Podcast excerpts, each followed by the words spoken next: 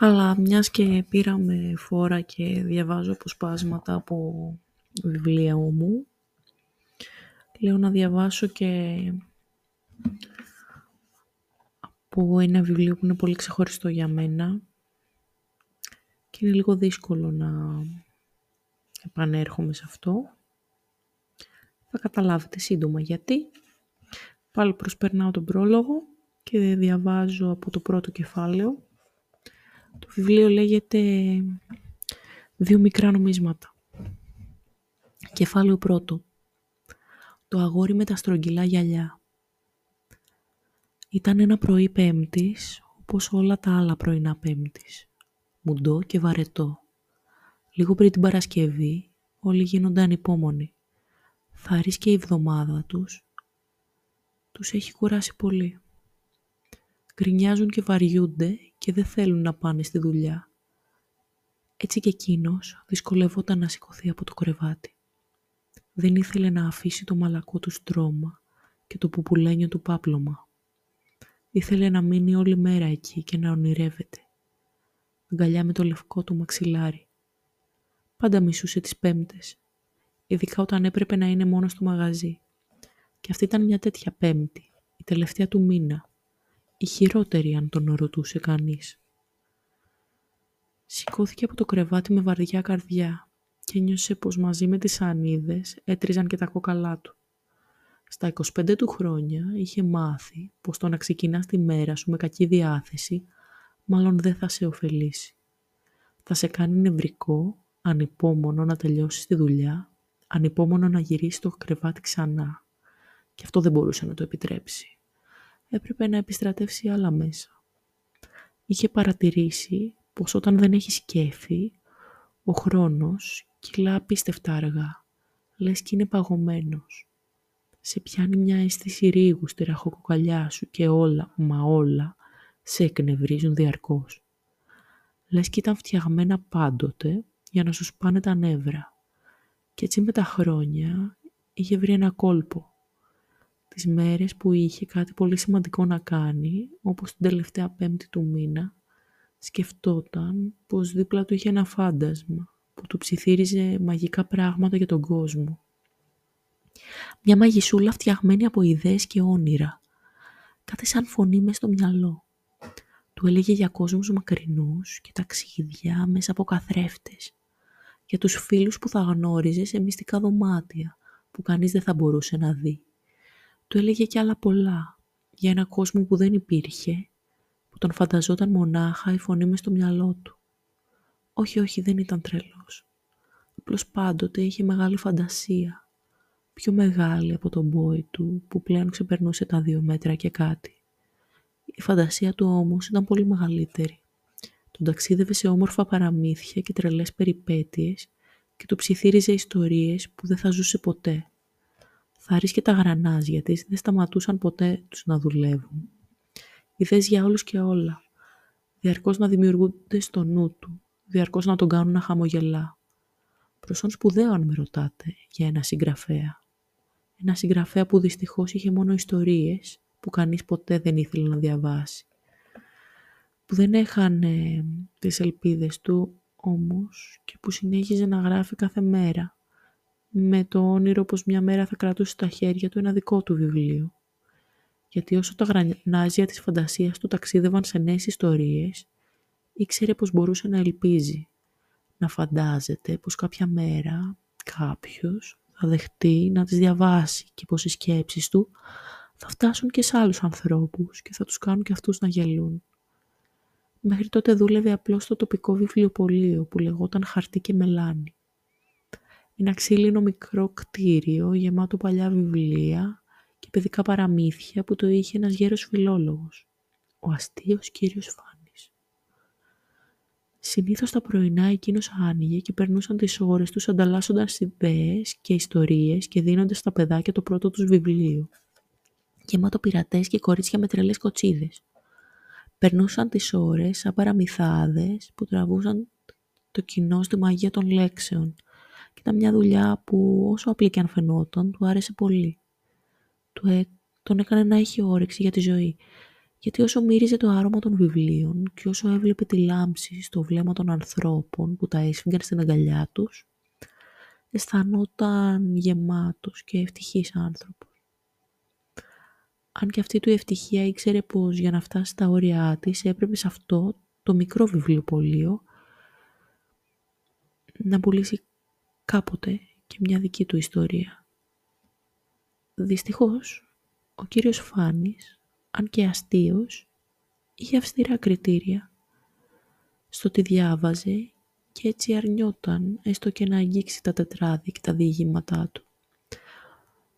Του έλεγε πως μια μέρα από το ύφος του και μόνο θα ξέρει πως αυτή η ιστορία πρέπει να τη διαβάσει. Πως αυτή την ιστορία πρέπει να τη διαβάσει.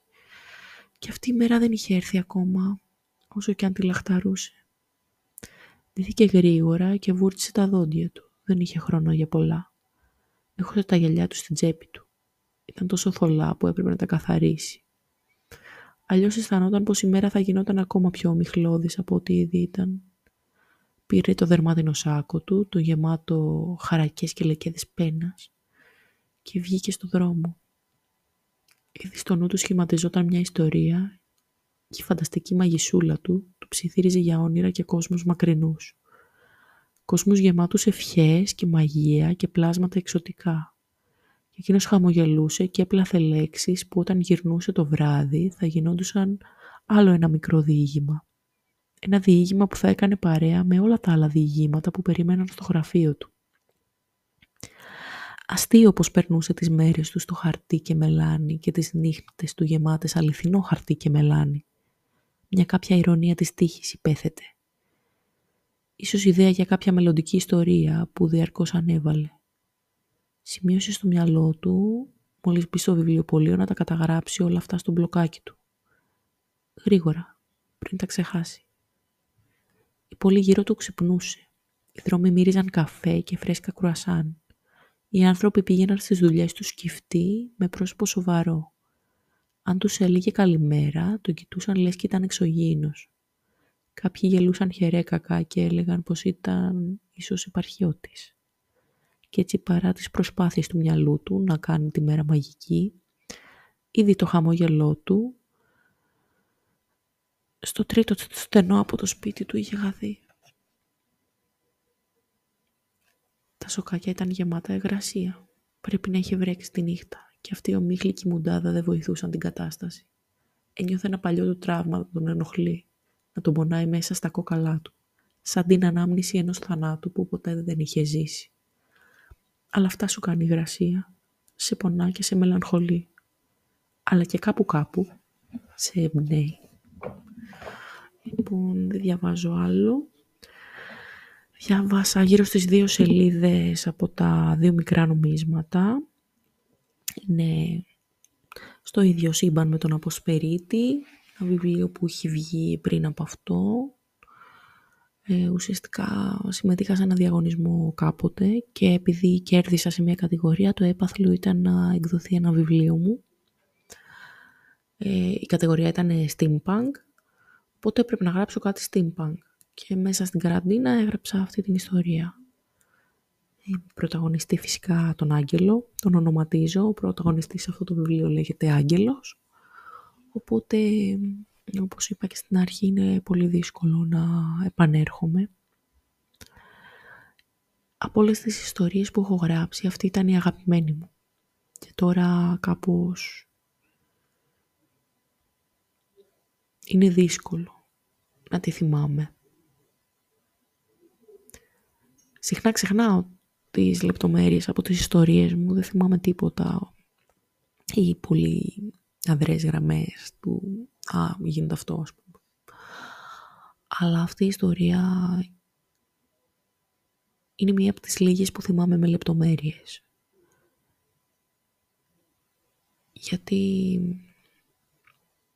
όταν την έγραψα, ήδη πηγαίναμε πολύ χάλια μεταξύ μας. Ήταν σε μια φάση που με είχε χωρίσει αλλά ήθελα να γράψω γι' αυτόν κάτι όπως και τόσες άλλες φορές και ήμουν βαθιά ερωτευμένη μαζί του οπότε είναι μια ιστορία έτσι ρομαντική και τρυφερή και μαγική και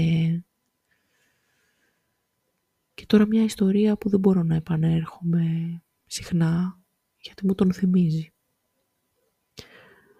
Ε, τελευταία στιγμή όταν ήταν να εκδοθεί τον έβγαλα από την αφιέρωση, γιατί είχαμε τσακωθεί πάλι και γιατί στο πρώτο βιβλίο μου που τον είχα στην αφιέρωση είχε θυμώσει γι' αυτό, έλεγε ότι δεν μπορεί να το έχει στη βιβλιοθήκη του και να το δουν οι γονείς του.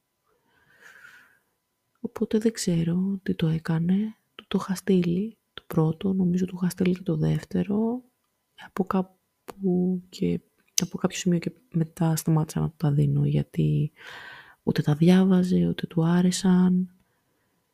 Ακόμα και σε αυτό, σε κάποια φάση του είχα πει, στο, στο έχω πει ότι σε έχω κάνει πρωταγωνιστή σε ένα βιβλίο μου, αυτό είναι το ένα από τα δύο, γιατί και στον αποσπέριτη εμφανίζεται ας πούμε. Και λέει, α, τελικά το έκανες, OK. Okay. Αλλά ξέρεις, δεν θα το διαβάσω γιατί δεν ευχαριστιέμαι τον τρόπο που γράφεις. Κατανοητό, σεβαστό, τοξικό.